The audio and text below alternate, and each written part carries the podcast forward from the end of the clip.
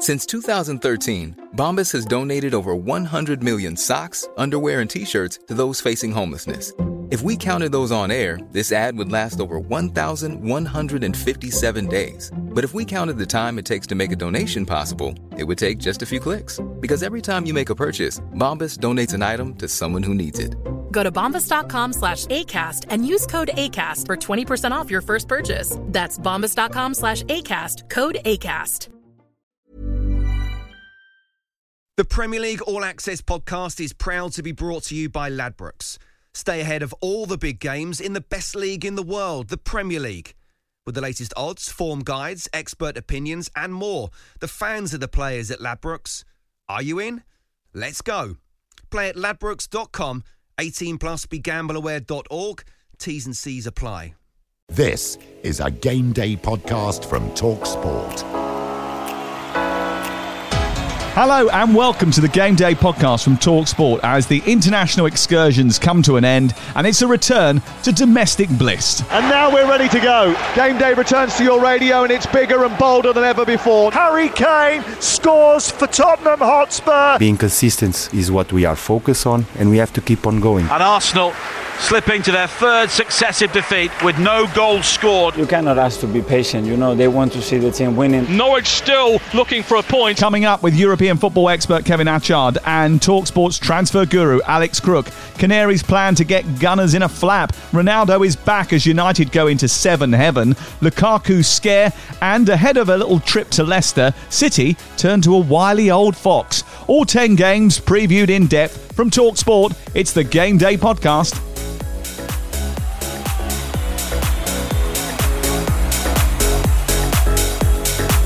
This is Game Day.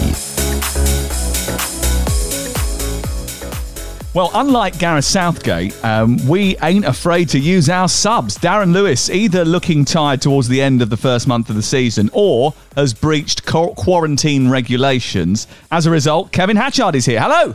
Hello, I'm I'm ready like a coiled spring. This is my big chance that I've been waiting for. We know we've got such great strength in depth now. We can call upon you whenever required. Did you have an interesting international break? What did you get up to? Uh, I did. Uh, I went to Wembley. I took uh, both kids to see uh, mighty Andorra vanquished. Uh, Rishi, who's my son, uh, has never been to Wembley before, so he was delighted. He, he thought that was brilliant. And my daughter's now been four times wow. to see England.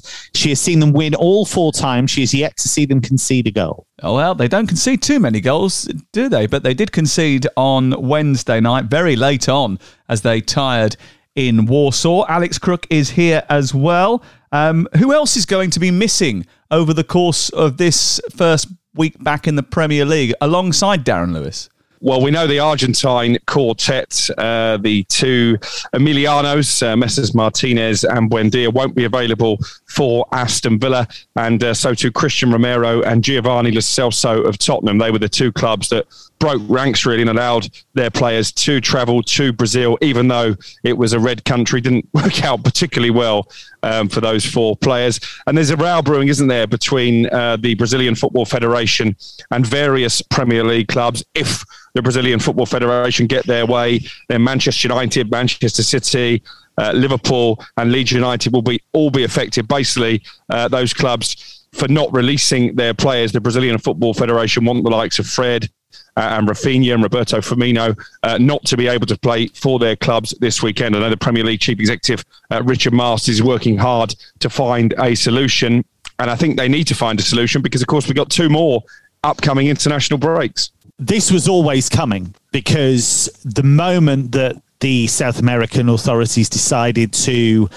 have an extra Copa America, it was always going to squeeze the schedule. And the Brazilian players have said this for quite some time. They made it known that they effectively played that Copa America under protest. And what it's done is it's put them in a situation where to get this mammoth schedule of games in South America, which is always brilliant, by the way. The South American World Cup qualifiers are always tremendous fun, but they're having to squeeze three games into an international break where there should only really be two, because you've got to think as well with South America, the travel, not just in terms of uh, going over from Europe to South America, but then traveling within South America, mm. the, the journeys are massive. And so this was always going to be a crunch point. So I'm fascinated to see what actually happens in terms of whether a solution can be found because it's a mess at the moment because they're trying to carry on as if we're not in the middle of a pandemic and we're still very much in the center of a pandemic so um, I think FIFA, crazy really I think FIFA really should have come up with a solution prior to the international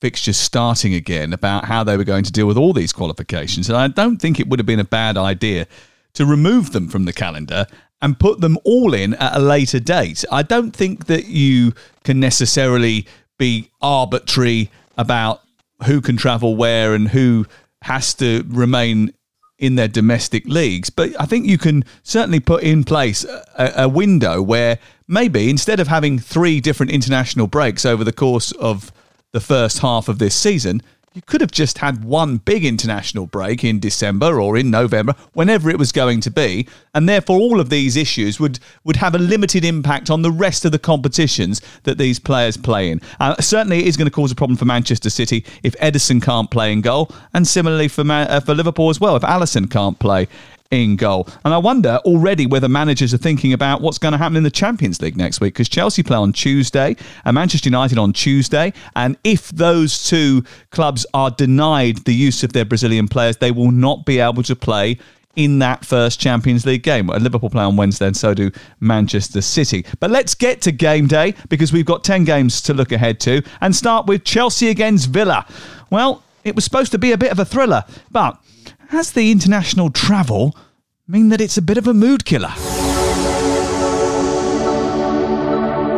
Flicked on by Havertz across the goalkeeper and in, and Chelsea have stolen a lead. We have the feeling that we have something to prove. We have hunger, and we want to close the gap that existed, that simply existed. Plays it inside to Lukaku, who chipped it over the goalkeeper right at the end of the half. Chelsea's squad is off the charts is absolutely outstanding. El Ghazi puts Villa in front. It's a right foot curler. We will progress from week to week. I'm, i have no doubts about that.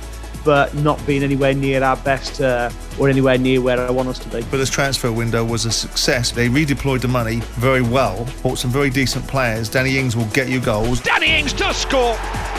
One touch to control. The next to dispatch an angled shot just inside the far post.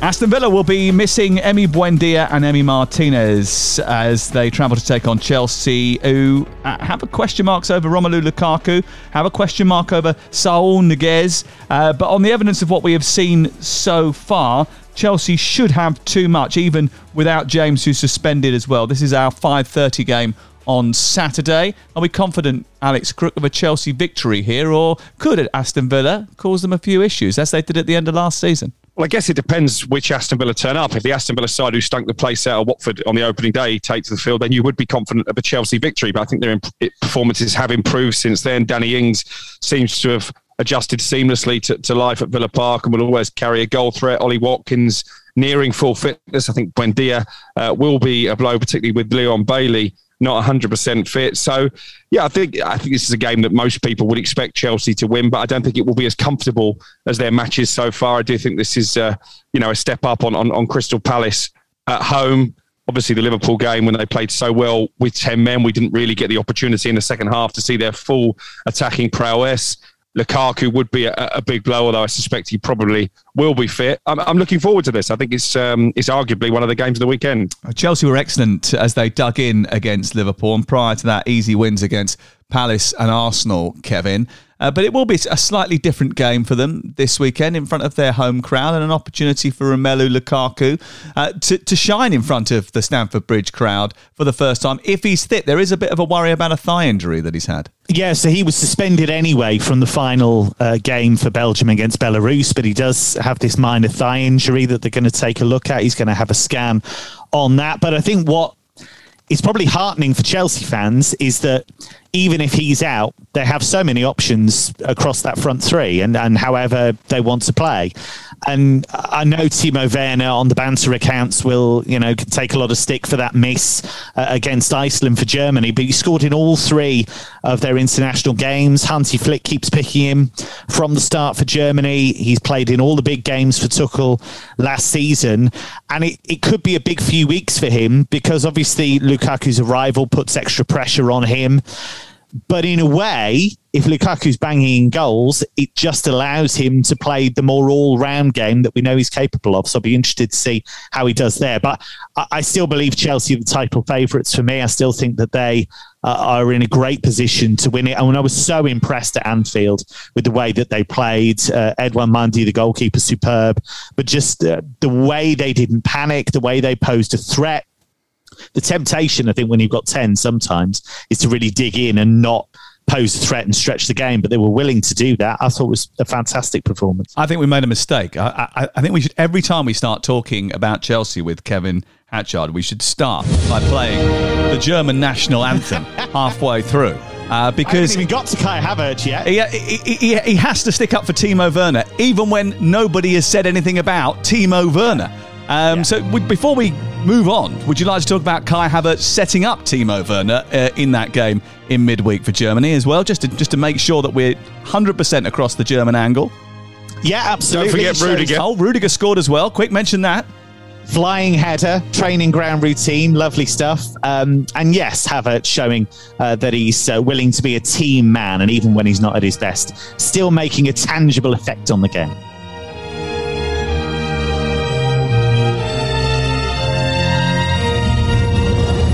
The German national anthem.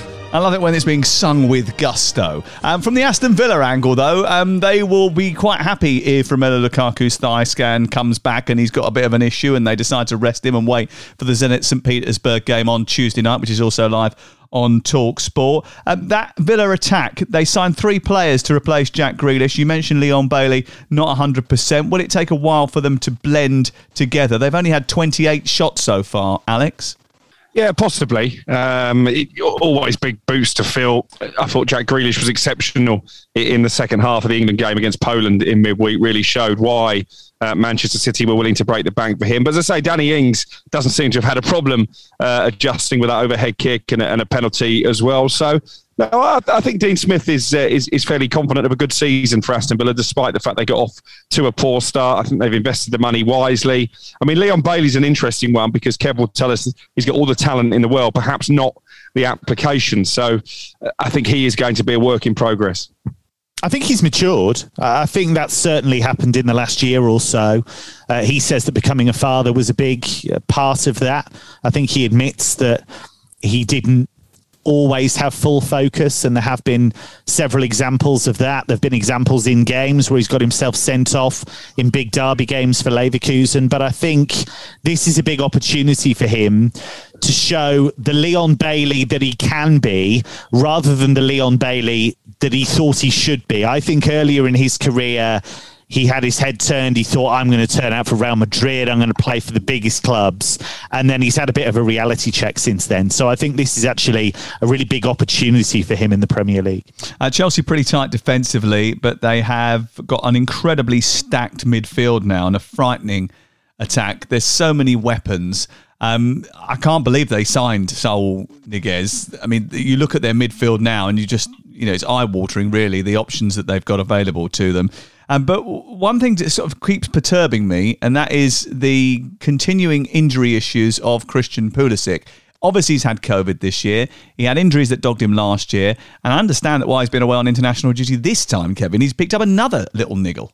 Yeah, and it is a concern for him because he really does need to have a run of games where he can show Thomas Tuchel that he's reliable because what he doesn't want to be is just one of many and just a fringe player. I think he's got immense potential. I don't think we've seen the real Pulisic so far. I think he has had a lot of bad luck. I think when you get a lot of muscle injuries, uh, you know, a lot of players will tell you that once you have one, it's then very difficult because it just happens again and again and again.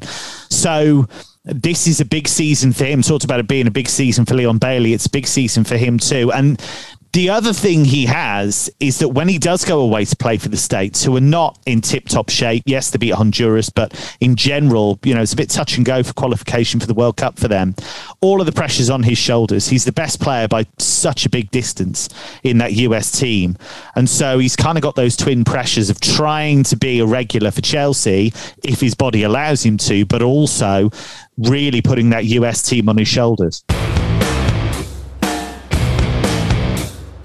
And Arsenal slipping to their third successive defeat with no goals scored to start the season.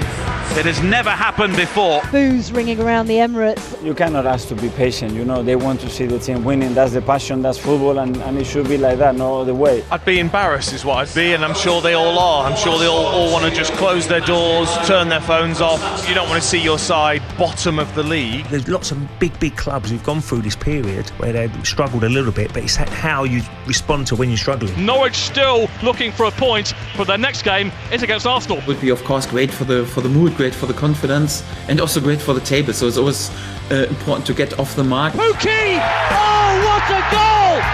Teemu Pukki volleys Norwich in front. If Norwich win that game, Arteta's got to go, surely.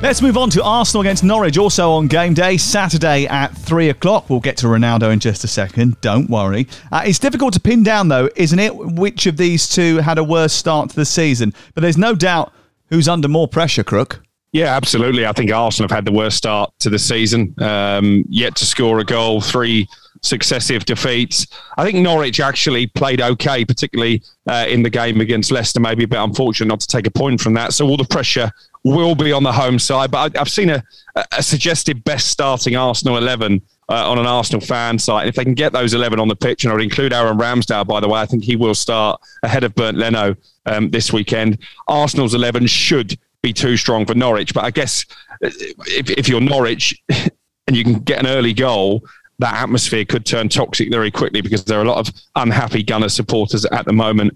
But I do think Arsenal will find a way to win this game and alleviate some of the pressure that clearly is building on the shoulders of Mikel Arteta.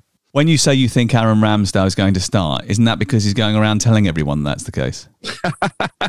well, yeah, there is that. But I, I, mean, I think it would have been a hard game to throw him into against Manchester City. They're on a hiding to nothing there, really. If Ramsdale started, his Arsenal career would have began picking out picking the ball out the net four or five times as Bernd Leno had to do. I didn't think Leno was great in that game. I don't think Leno's been a great player for Arsenal ever since he came in. So I would be surprised having spent the money they have on Aaron Ramsdale and the fact he did well, albeit against West Brom's D team uh, in the League Cup, if Mikel Arteta doesn't put his faith in the uh, in the England international.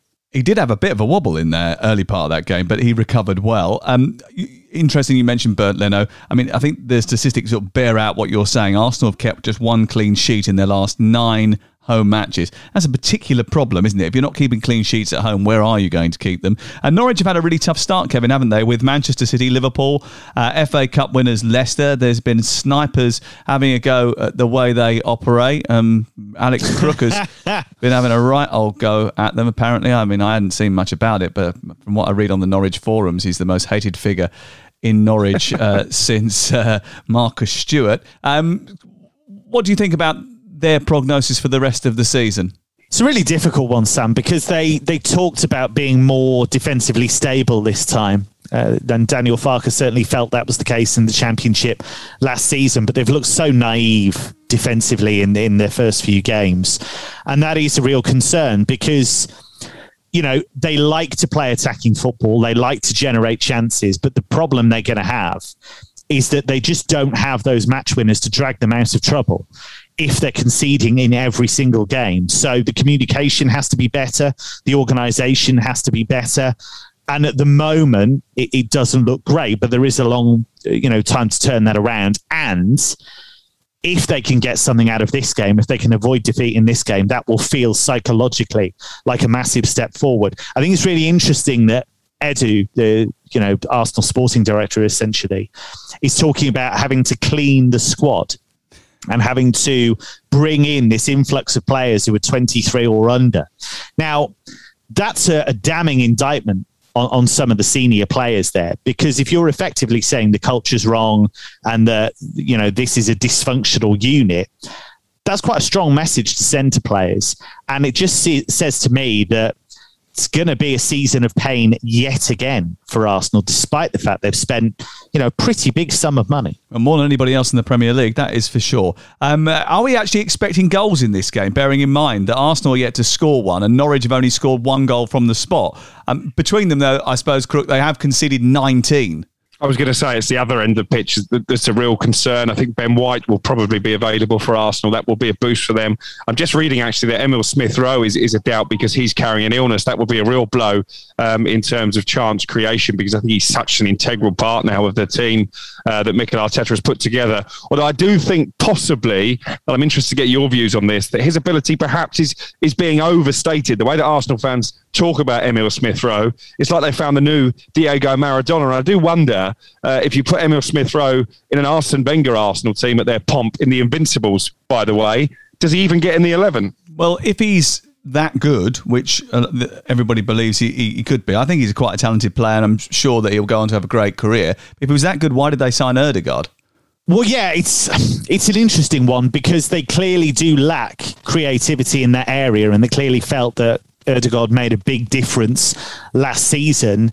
I think it's very, very important that they don't heap too much pressure on Smith Rowe. I agree with you guys. I think there's talent there. I think there's potential hmm. there, but it is a dysfunctional football club. At every level at the moment. The the transfer policy is muddled. I know they're saying they're going for youth now, but I think they've made some very very strange decisions already in that regard the team is not working well. The manager's under pressure. I think he sends mixed messages sometimes. I think there'll be games where they've clearly been outplayed, and sometimes he'll come out and say, "I thought we played really well. It was just about the details." So, what, the I think score it's a really, I think it's a really difficult arena for him to kind of grow up in football wise. So he's under a huge amount of pressure, and I think it's important that Arsenal, as a club and as a fan base, don't put him under too much pressure. I'm a little bit concerned about Bukayo Saka, if I'm completely honest, because he's such a wonderful player and such a, a, great talent, and, and, he's been superb for England ever since coming into the setup a year ago.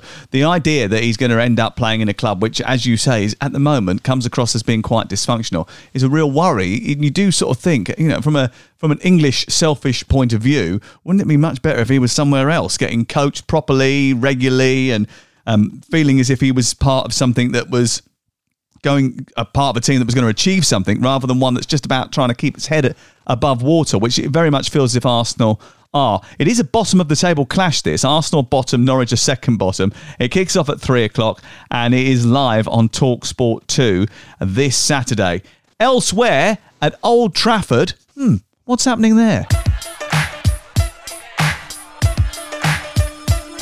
Ronaldo into tap it in for five. The club has reached agreement with Juventus for the transfer of Cristiano Ronaldo. The deal is done. He knows what we feel about him, and if he was ever gonna gonna move, uh, he knows that we're, we're here. It's box office. That's what it is. It's box office. He's returned to Portugal. Cristiano Ronaldo has just produced one of those magical European moments. I now genuinely believe they've got a chance of winning it. Definitely makes the Premier League more exciting. Having someone, like I said, of that quality coming back to the Premier League. It's made my day. It has made my day. And his agent, he can be my agent. The group chat's going off saying he's back at United. He's a missing piece to the jigsaw. The prodigal son is coming home. Do you know something? He's going to win us the league.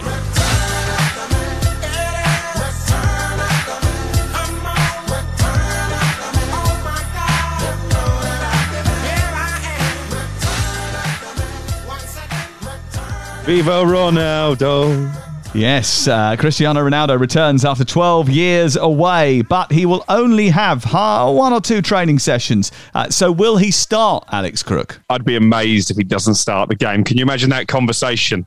Uh, Ole Gunnar Solskjaer pulling Ronaldo to one side on Friday and saying, by the way, I'm going to start you on the bench tomorrow. I think Ronaldo uh, will be telling uh, Ole Gunnar Solskjaer who he wants to support him in the attack rather than the other way round. I'm not concerned by the fact he's only had a couple of training sessions. We saw when he tore off his shirt in celebration, having broken the international goals record for Portugal. He is an absolute specimen. This is not your average 36 uh, year old. Uh, I can't wait, not just as a, a, Manchester United supporter, but I think the whole of the country, the whole of the Premier League should be embracing this because uh, English football has played host to some of the best foreign talent around. But for the past few years, we've had to see the two best players, uh, Lionel Messi and Ronaldo, ply their trade in other divisions. I think there's a case to be made for Ronaldo, this Ronaldo, being the biggest superstar the Premier League has ever seen. Anticipation is really high.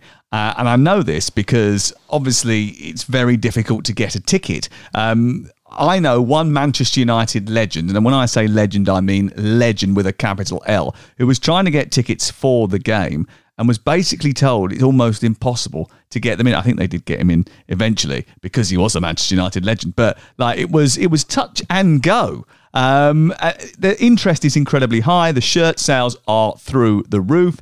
The value of the club itself has gone up by I think around about 200 million or something ridiculous like that. Uh, clearly, he is a, a superstar. He's a, an attractive business proposition as well as someone who they can look to on the field of play. Uh, it'd be interesting to see how the others around him adapt to him coming into the dressing room because there will be some Kevin that look up to him think wow this is amazing and do their best to to drink in every bit of advice watch everything that he does and try and take on board how they can better themselves and there'll be others whose noses are out of joint because he's come in and, and conceivably taken a place in the squad that they thought would be theirs yeah, these are the question marks because you look at somebody like Mason Greenwood.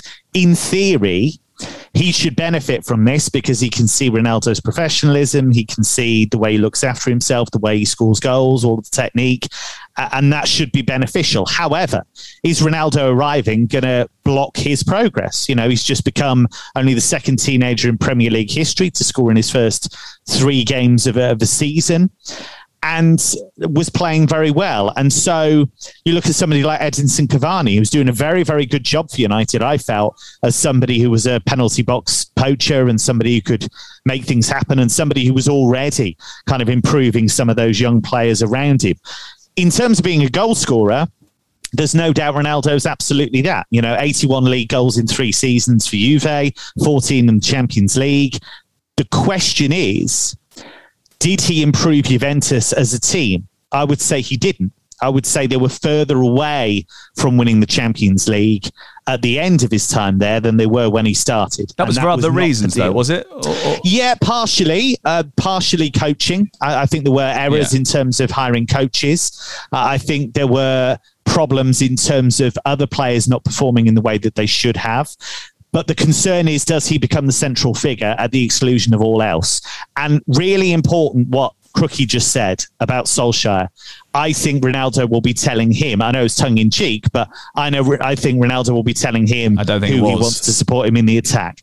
Now, that could be an issue. He's a massive personality. He's a massive superstar, and I don't think Solskjaer is on the strongest footing in terms of is he the right man to take that football club forward? So be fascinated to see that dynamic going forward. Uh, Ronaldo scored five goals in 10 games against Newcastle in his first spell. Will he get off the mark again? Of course, he's not the biggest Manchester United legend that's uh, going back to Old Trafford uh, this weekend because Steve Bruce is coming back as well. Um, he's probably still smarting from the 96 minute equaliser against Southampton, although, uh, from what I understand it, he's had a bit of a holiday since then and given his players quite a few days off. Is that right?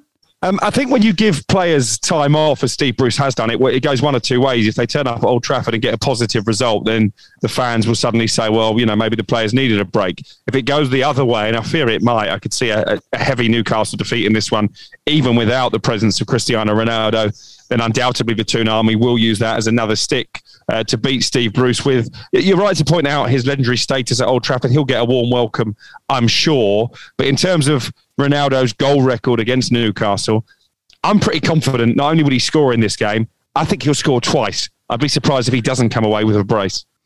Uh, Newcastle uh, haven't improved their squad over the summer. In fact, arguably, it's got worse, Kevin. I do fear for them. Yeah, I do too. Uh, and it's interesting because you speak to the kind of data guys, you look at expected goals and all of the metrics and all of that stuff. And they've been saying for the past couple of seasons. They were terrible last year. They should have been Yeah. relegated. That's it. That's it. You know, they've been a team that has kind of, if you look at all of their underlying numbers, they should have gone down by now. Yeah. And, and you just wonder if that's catching up with them. I know they did this big statement to explain what happened in the transfer market, and they basically diverted all of the money to signing Joe Willock. And that's just really unconvincing. I don't think anybody really uh, believes that. I mean, we've seen them do the bare minimum in the transfer market over the past few seasons. And I do think they're in trouble and they rely on a very select group of players to provide any kind of inspiration. Callum Wilson, Allan Saint-Maximin, Almiron as well. And when one of those when one or two of those guys are out, as they could be this weekend, suddenly they're in big trouble going forward. Uh, Crystal Palace against Spurs is 12.30 on Saturday and it's live on game day. Spurs are yet to lose, yet to concede a goal, but can a former Arsenal invincible change all that, Alex Crook? Well, I've still not been convinced by Spurs. I made this point on the boot room a couple of weekends ago. If you look at their performances, it's still a bit stodgy. It's still a bit Jose Mourinho esque, which I guess uh, Wolves fans will tell you that's how it finished with Nuno uh, in his final season in charge at Molineux.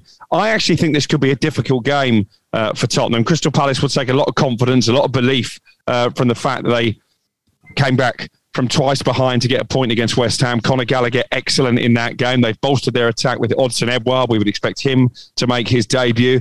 I think there are signs that, this Palace team under Patrick Vieira are just beginning to gel. I don't think Tottenham win this game. I can see a, a, a score draw, maybe another uh, 2 2 as at the London Stadium. I actually think it's it's quite a good move, isn't it? The Odsonne Edouard transfer. I mean, they need someone who can score goals. I mean, he's not um, um, brilliantly prolific. I mean, 18 goals from 31 Scottish Premiership games last season, 22 from 27. I mean, he's he's pretty solid goal return. Although people will always throw at you, yeah, but that's for Celtic in Scotland, uh, in the Scottish Premiership. But if you need a finisher, which they clearly do, and they make a few extra chances, which last year was a problem because Roy Hodgson was safety first, then this gives them a great opportunity. I think they're going to win this game, you know, Kevin. I, I do. I I'm more convinced by what Tottenham have done than Alex is. I actually thought if you look at the Manchester City game, I thought apart from the first 15 minutes or so, I actually thought they played really well. I thought they were solid when they needed to be, but I thought they posed a threat. I They think got Bergwijn's battered great by Wolves, though. Kevin, didn't they? I mean, they got absolutely ripped apart Yeah. by Wolverhampton Wanderers. Yeah, but then you look at the quality of some of the shots that Wolves had. You know, for all of the activity, for all they were busy in attack, they had that big trial Traore chance that they should have made the most of. Yeah. But how many big clear cut chances did they have? And I think, you know, that's a, against you know some really tough opposition. I think Spurs have made a, a terrific start. Harry Kane scored that brilliant goal for England against Poland, and that's just another little milestone for him. He's not quite where he wants to be, but he's getting there. You've got Heung-Min Son, 200 Premier League games now. I, I don't understand why he doesn't get talked about more as one of the absolute superstars of the league. So consistent, makes goals, scores goals, has a great work rate. I, I think he is a, a real star for them. I do think Edouard's a good signing for Palace. They've needed somebody like that. I think you look at Christian Benteke, he's just not a good enough finisher. I know he had a glass of goals towards the end of last season, but you know, you look at his career and you think, did he really get to where he should have done? And he's just his finishing just lets him down far too often. Obviously, they've got some great young talent injured at the moment as they still out. Um, so I I actually think you look at Palace's record; they've not won any of the last twelve Premier League games against Spurs. I know they've drawn the last couple at Selhurst Park, but I actually think Tottenham can win this. Uh, Tottenham have scored in 13 of their last 15 league away games, and they've kept a clean sheet in just three of their last 15 league away games. So it, it points to a rather entertaining game. I, I'm not convinced by the Tottenham defence, despite, despite the fact that they've kept clean sheets in all of their matches so far. Just the personnel, it looks to me like very well organised, brilliant, fantastic. But at some point, someone in that back four is going to let you down. I know they've signed Romero, but he's not going to be able to play this weekend again, isn't he? He's another one of those who's not going to be available. What about Davinson Sanchez? Have we got a definitive on whether he's going to be available or not yet? Well, Romero is an interesting one because with the uh, you know two upcoming international breaks, assuming that quarantine regulations don't change, Tottenham fans might not really get to see the best of him in, until at least the end of the year, if not the turn of the next year. I'm sure that's a source of frustration uh, for Nuno. And as much as Tottenham, along with Aston Villa, broke ranks and let their players go, I think Nuno, from his post-match uh, press conference, was uh, much less willing uh, to part with those two players, maybe than Aston Villa were. And Davinson Sanchez is another one who may not be able to play uh, because he wasn't available uh, for those South American friendlies. So a lot would depend on, on Richard Masters' negotiation skills uh, with the uh, various football federations and with FIFA as well. Yeah, the Colombian FA, I think, have asked similarly for him to uh, not play. And I think the Paraguayans have done the same with Almiron at Newcastle United. Um, there's some big games that are being played at three o'clock on a Saturday, and Leicester City against Manchester City is another one of them. Look, look. The truth is that they've got issues as well in this regard, Manchester City, because Ederson is one of those who could be banned by the Brazilian FA. Zack Steffen has picked up COVID whilst on international duty with the uh, USA international team. So Scott Carson Remember him? Uh, last appearance at the end of last season against Newcastle, just because they wanted to get make sure he got one Premier League appearance. Uh, conceded three times during uh, that game. Is going to play in goal. Does that significantly alter the possibility of a Leicester victory, Kevin?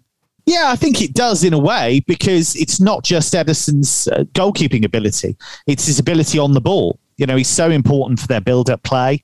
Um, you know, there, there, aren't many goalkeepers who've got a range of passing like he's got. Certainly so aren't think, that many with assists.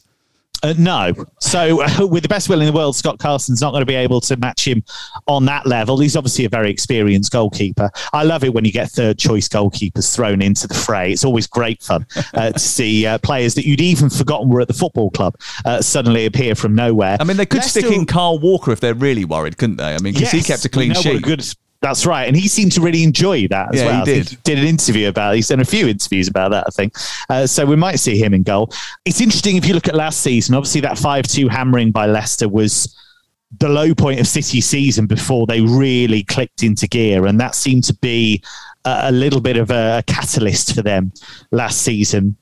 Leicester have made a decent start in terms of points. You know, six points from the first three games. Have they really played that well? Would be the question so far. You know, are they creating as many chances as usual? Are they looking as fluent as they would usually do? I still think they've done some great transfer business. Still think it's a really good squad. Obviously, they've got guys like Harvey Barnes, who was out for a long, long time, so it's going to take him a while, you know, to get to uh, optimum level. But this will be a really good marker for where Leicester are at, I think. I hope that they performed better than they did in their last couple of matches because I, I, am with you. I don't think they've played particularly well. They were dismantled by West Ham United. Um, Çağlar Söyüncü had another night to forget on international duty with Turkey this week. He really has looked out of form at the beginning of this campaign. And defensively, that's where all the questions are for Leicester because of injury, because of COVID, because of so many other issues. I mean, Bertrand should be back for this game, but Söyüncü he's really missing Jonny Evans, I think. I don't know what was worse, Söyüncü's performance in that thrashing by Holland when he uh, conceded a penalty and was sent off, or your display on the chase, Sam. But uh, I think it's a, it's a close run thing. Brutal. But, Brutal. outrageous. But, but I, did, right. I, did brilliantly in the cash build around. I just I just wilted in front of the chaser. well, Söyüncü is certainly uh, wilting because his form for Leicester this season hasn't been great either. And that's a big problem because when you come up against a, a team with the attacking prowess of Manchester City, even without an out and out number nine, you need your back line to be on the very top of their game. I think you're right. He's missed that partnership uh, with Jonny Evans. He's looked a completely different player uh, without the Northern Irishman alongside him. I agree with Kevin, and it was a point I was going to make that I think um, it's not just in the in the shot stopping department that they're going to miss uh, their number one goalkeeper. I think in terms of starting attacks from the back as well, that could be a problem but I've, I've been unimpressed with Leicester and their performances so far. I think they're going to have to up it tenfold to get anything from this game. Just a point on Söyüncü, by the way, I, I think he's not alone in terms of Turkish players who've had a bit of a hangover after the European Championship, because I think that was a really brutal kind of crushing experience for them because they went into that tournament being talked about as dark horses. I I fell into that. Did, did you say that? Gonna... I can't remember. Did you? were you with yeah. one tipping them? I think Was it? I think it was Kevin. Was it Kevin? Definitely me. Crook? Was it definitely? I think it was. Yeah. Yeah, definitely me. I thought they were going to do really well, and they were appalling. They, they were really poor, and um, they. I think you look at a few players. I look at Zeki Celik, who's another one at Lille. He's had a really poor start to the season, and I think that's understandable because these are young guys whose confidence was shattered uh, over the summer because they didn't just underperform; they were uh, absolutely dreadful and well beaten in all of their games. So, I think it might take a while to, to get going, and obviously there was the Fofana injury as well in pre-season. So you know, Leicester have points on the boards, but not the performances to go with them so far. There is the curious case of Dennis Praet, who keeps getting called up uh, by Belgium internationally and actually scored for Belgium in the international break, uh, but uh, never ever seems to get into the Leicester City team. In fact, I think uh, he's only played a handful of games in the last calendar year, some because of injury, but even when coming back to full fitness, he he gets the odd appearance off the bench here and there. But Roberto Martinez trusts him completely and brings him into every squad, no matter what. Uh, it is a it is a strange, a strange turn of events.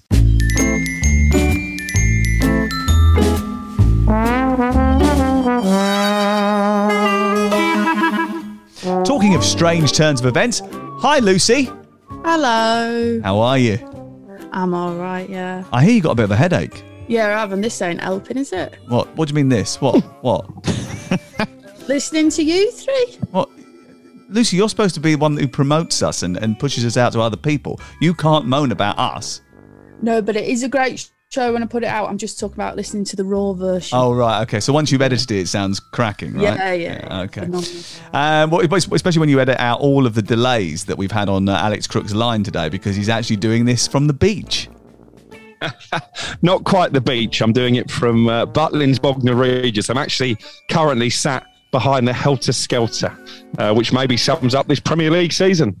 Oh, indeed. Uh, right, Luce, what you got for us? Okay, so this week's Premier League quiz, we're going to take a look at Brentford against Brighton. Ooh, okay, So let's start. I think I'll start with you, Sam. okay. Is someone watching the chase in the background? Because I can I can hear a television. It's all right. There's no buttons with this. You just got to speak. Yeah, see, for people who don't know, I was on the uh, the, the chase and I did fail to press a button. I, I missed the button when I was supposed to answer a question, which is what they're Twice. referring to. Not twice, only once. Yes, you did because you you, you didn't read the question properly. And you, No. you pressed the wrong button okay, as I- there was there was that mishap too. Anyway, let's talk about something else. Anyway, so the last game between these two sides Yes. took place in February 2017 and it ended in a draw. But what was the score? Two two. Incorrect. Kev? I'm going to go for a 3 3. Correct. Oh, yes. You're so lucky. Right. Kev, now it's your turn. Okay. So Brighton weren't always known as the Seagulls. During the 1974-75 season, they were known as what? I know this. Come to me. Of course, he knows this. He's one of his Anything clubs. South Coast based. Um, they weren't the Seagulls before. They were simply Albion. There you go. Incorrect. Okay. The What? Dolphins. Dolphins. Yes. No, they were. They were. They were the, Dolphins. Dolphins. Right, Crook. You're a bit funny with my questions last week, so I'm going to give you a stupidly tricky one. Excellent. So, Brentford are also known commonly as the Bees. So, this week's curveball question is During one trip out of the hive, how many flowers will a honeybee visit? That's ridiculous, isn't it? How many flowers will a honeybee visit from one trip out of the hive? I mean, I don't even know. He's repeated that because his kids are around and he's got a really, really clever 11 year old and he's trying to get information. I'm going to say 200. God knows. Incorrect. I'm going to say one. Just one flower? Yeah. What a stupid answer that, Sam. Kev? Uh, I'm going to say uh, 350. Incorrect. It's between 50 and 100 flowers. Oh. Right. There you go. That's great Education. conversation, that. yeah. Annoyingly, Sam was closest there with his one. Yeah. So do I win by default? No, because it was just it was just a stupid answer, Sam. So no one gets any points for that. Okay. Well, he's given a few of them on national television of late. Who watches Austin Powers? Uh, yeah, I don't think I'd have got that one. I'd have got the Margaret Thatcher one that you forgot to answer. I got that one. I just didn't press the button in time. It's kind of the whole point in being there, though, isn't it? All right. Didn't see you do it. Actually, a friend of ours, Sam, um, my mate Terry, I played snooker with him this week, and he said, oh, I saw Sam on the chase. I said, Oh, yeah. He said, It was dreadful, wasn't he? I've had a lot of that, funnily enough.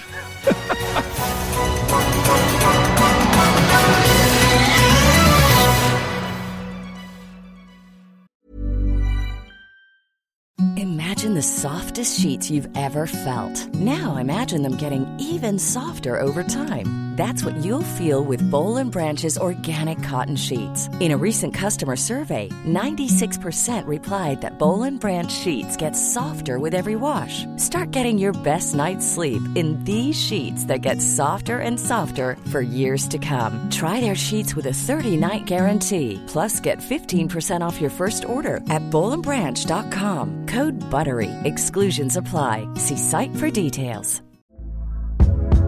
Hey there, it's Michelle Norris. I'm host of a podcast called Your Mama's Kitchen. When I travel, I'm usually looking for a way to find a taste of home when I'm not at home. And one of the things I love to do when I am at home is entertain. And Airbnb allows me to do that. When I was in California recently, I rented a house that had a great kitchen. And when we were sitting around the table, we're all thinking, we're in someone else's house. Someone could be in all of our homes as well. If you have a home, but you're not always at home, you have an Airbnb. Your home might be worth more than you think. Find out how much at airbnb.com/slash host. The Premier League All Access podcast is proud to be brought to you by Ladbrokes. There's a lot more to those 90 minutes than what goes down on the pitch. With the latest odds, form guides, and expert opinions, you'll know the score with Ladbrokes. Odds update on Talk Sport with Ladbrokes. Are you in? Let's go. Play at ladbrokes.com, 18 plus, begambleaware.org. T's and C's apply. Leeds against Liverpool is Sunday at 4:30. Another attractive-looking game, and Leeds tend to sort of raise their game for the big boys. Uh, do we fancy them against an unbeaten Liverpool, Kevin? I think the problem Leeds have got is that they probably won't have Raphinha available. We we don't know exactly how that's going to shake down the the negotiations at the moment, but as things stand, they're not going to have him. I know that Liverpool aren't going to have Fabinho, they aren't going to have Alisson if that's the case. But I do think Raphinha is really important to the way that Leeds play. I think Dan James is a really interesting signing because they ask a lot of their wide players, so it might take a little while uh, for him to really assimilate all of the information that Marcelo Bielsa wants to give him. Although he's a player that Leeds have obviously been interested in for quite some time. It was interesting. Junior Firpo, who's gone there, the, the fullback from Barcelona, said he did more film study in two weeks at Leeds than he did in two years at Barcelona. So it just shows you what Bielsa demands of his players. I, I think this is going to be fast and furious. I think it's going to be very physical. If you look at the numbers from these two teams, they're in they're two of the top three in the Premier League for the intensity of their press, how often they disrupt and how quickly they disrupt the opposition's build up. So I don't think there's going to be room to breathe. I think it's going to be a fabulous game. I do think Liverpool are fair favourites because they really should have won this fixture last season in really weird circumstances. It was at the height of the Super League debacle when Liverpool were you know, being asked a, a, lot of, rightfully, a lot of questions about their potential involvement in that. And Jurgen Klopp. It was a very odd reception outside uh, Elland Road for the team yeah. bus, wasn't there? That, and that yeah. sort of put them in a, a, bit of a funk, really. But it was on the back of quite a few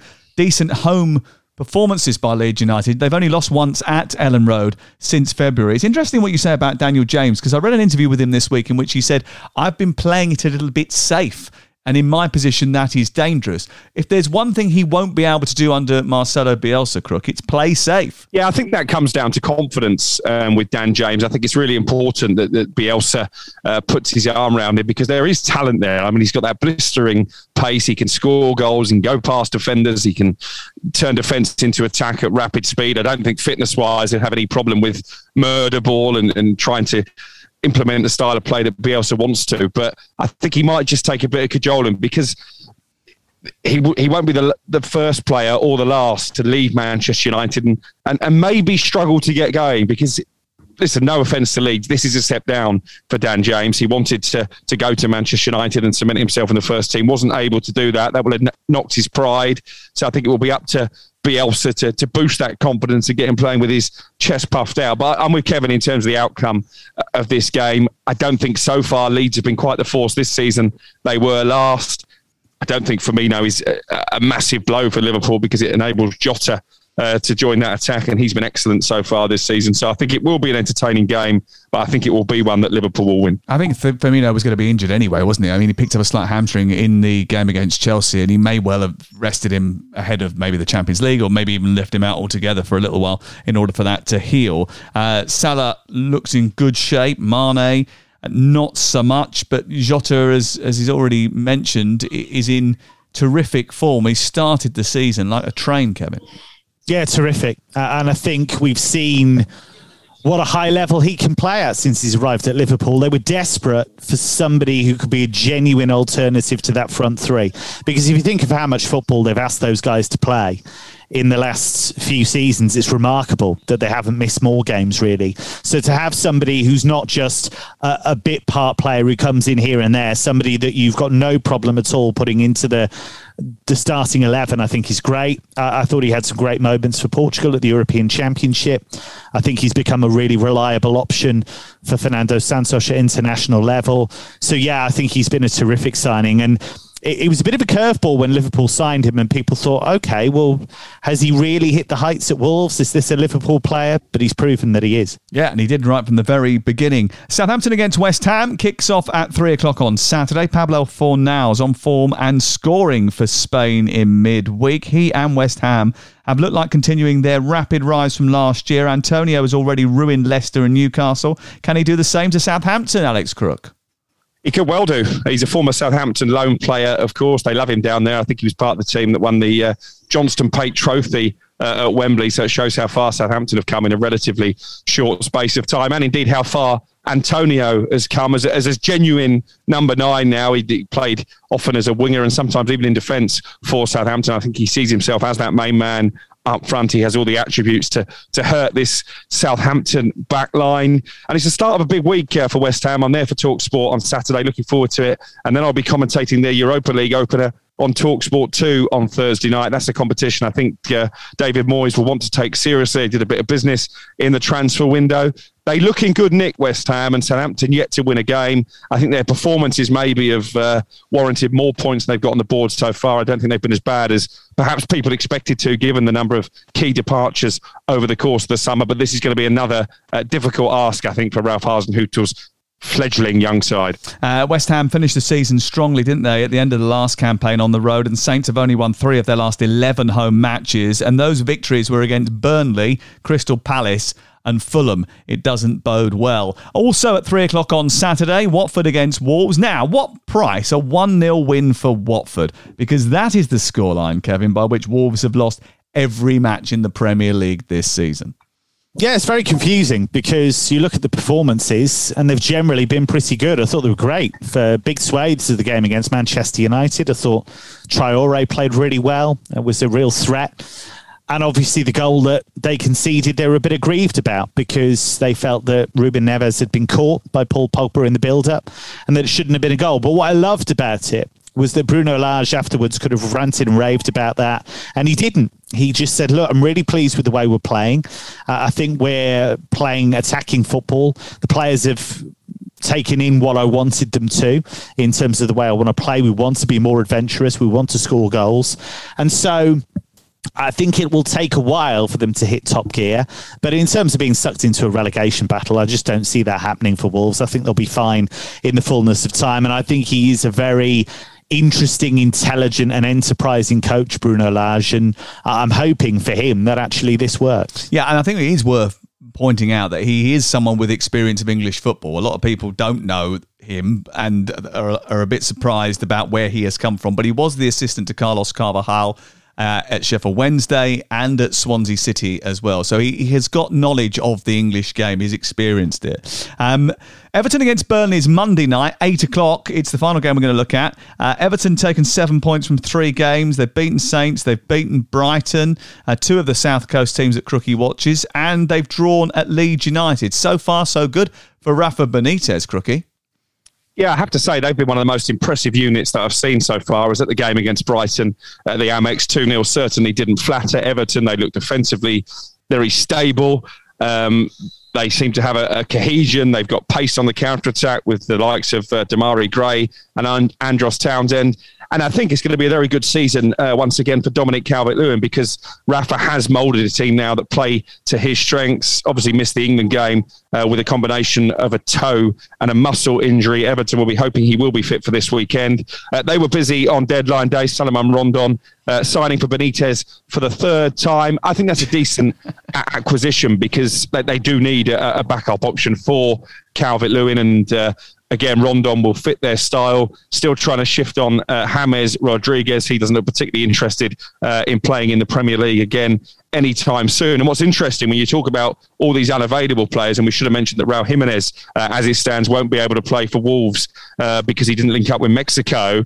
One player who is eligible to play is Richarlison. And basically, the reason for that is that Everton allowed him to go and play for Brazil at the Olympics in Tokyo. And as a result of that, the Brazilian Football Federation are returning the favour, uh, and where they're banning every other uh, Brazilian player who didn't link up with them from playing in the Premier League this weekend, they've said that Everton can pick Richarlison. I do worry that uh, whether or not the, the Brazilians uh, uh FA are going to try and ban everyone who's ever been to Brazil from playing. Uh, I, I, don't think that everybody that is being banned was initially in Tite's squad. But anyway, I was in Brazil in 2014. Please don't ban me. Can, even if it gets rescinded, by the way, can I just make a plea on behalf of the majority of Manchester United fans? Can they just ban Fred hopefully for the rest of the season, please. Don't Poor old so Fred. Cruel. Poor Fred. He's all right, again. Fred. He's great, Fred. You leave him alone. Poor old Fred. I was just going to make a point about Rafa Benitez. He is a world class coach. I think, you know, if you look at the jobs that he's had, Yep. If you go back to Valencia, and this was when Barcelona and Real Madrid had strong sides, and he won the title not once but twice with Valencia. Mm. So he'd already laid down a marker as to what he could do. At Liverpool, he won the Champions League with a team that you know you look at and it had some stars in it, but by and large, you know, was not a team of the quality you would expect to win a Champions League. Got to another final of the Champions League. Managed to go into a situation at Chelsea where he wasn't po- a popular appointment by any stretch of the imagination. Won another trophy there, and this is a guy that is very a, able to very, very quickly get his ideas across and able to organize the team, able to get them playing the way that he wants almost immediately. And I think we're seeing that with Everton already. And also, Kevin, if he isn't able to get to perfection straight away, he will find a way of playing that suits the players that he's got for now and develop yeah. a system later on, which he, you know, that's his utopia. I'll get there eventually. But in the meantime, I'm not going to moan about the resources I've got. I'm not going to sit there and complain about the fact that I can't play in the way that I necessarily want to. I'm going to get the job done and then we'll build on that as we go forward. And I was talking to an Everton fan actually in midweek when we were away in Warsaw. Um, and and the common consensus is, you know, say it quietly because it doesn't go down particularly well, but it's probably the best appointment they could have hoped for at this time. He is a very, very accomplished manager, and he's also got skin as thick as a rhino. I mean, he does not care. He'll get booed, he'll get jeered. They'll say this and they'll say that, but ultimately, he has confidence in his own ability to turn it round, and so he should because his record dictates that that will probably be the case. Kevin, have a good rest of the week. Thank you very much for stepping into the breach. I mean, it just shows like you know we are like England. We've got such great talent, strength in depth. We can call up people from everywhere. Um, despite the fact that uh, Darren Lewis has looks a little bit edgy. Is it? Do you think he's in quarantine? Is that what we're guessing? I don't know what's happened to Dan. He's been I'm banned by the concerned Brazilian FA. That was it. That's what Sorry. it is. Yeah, yeah. Does yeah. that make me the Patrick Bamford of this squad? Is that what it is? I've come in for the game against Andorra. I like to think I did okay. More, more of a. David Nugent, Kevin, I think. Oh, I'll take that. he I'll scored take on his that. Debut, didn't he? Yeah, scored on his Yeah, debut. I'll take that. Uh, Crookie, are you going to be selling yourself for the rest of the day at Butlins? I am. I've just been uh, delivered a, a nice can of uh, Brewdog, so I'm going to sit and finish that and pretend I'm still working, hide for the kids for a bit longer, and then we're going to brave the Rapids. Such a great dad. Right, okay, I'll speak to you later on. It is the Talk Sport game day returning on Saturday uh, with uh, three live commentaries. We've got Crystal Palace against Tottenham at 12.30. At 3 o'clock on Talk Sport 2, it's Arsenal against Norwich. And then at 5.30, it is Chelsea against Aston Villa. We will keep you in touch with Ronaldo's return in Around the Grounds, which starts at 2.30 with Adrian Durham. Make sure you download the podcast and get in touch on social media as well. This is the Game Day podcast from Talk Sport.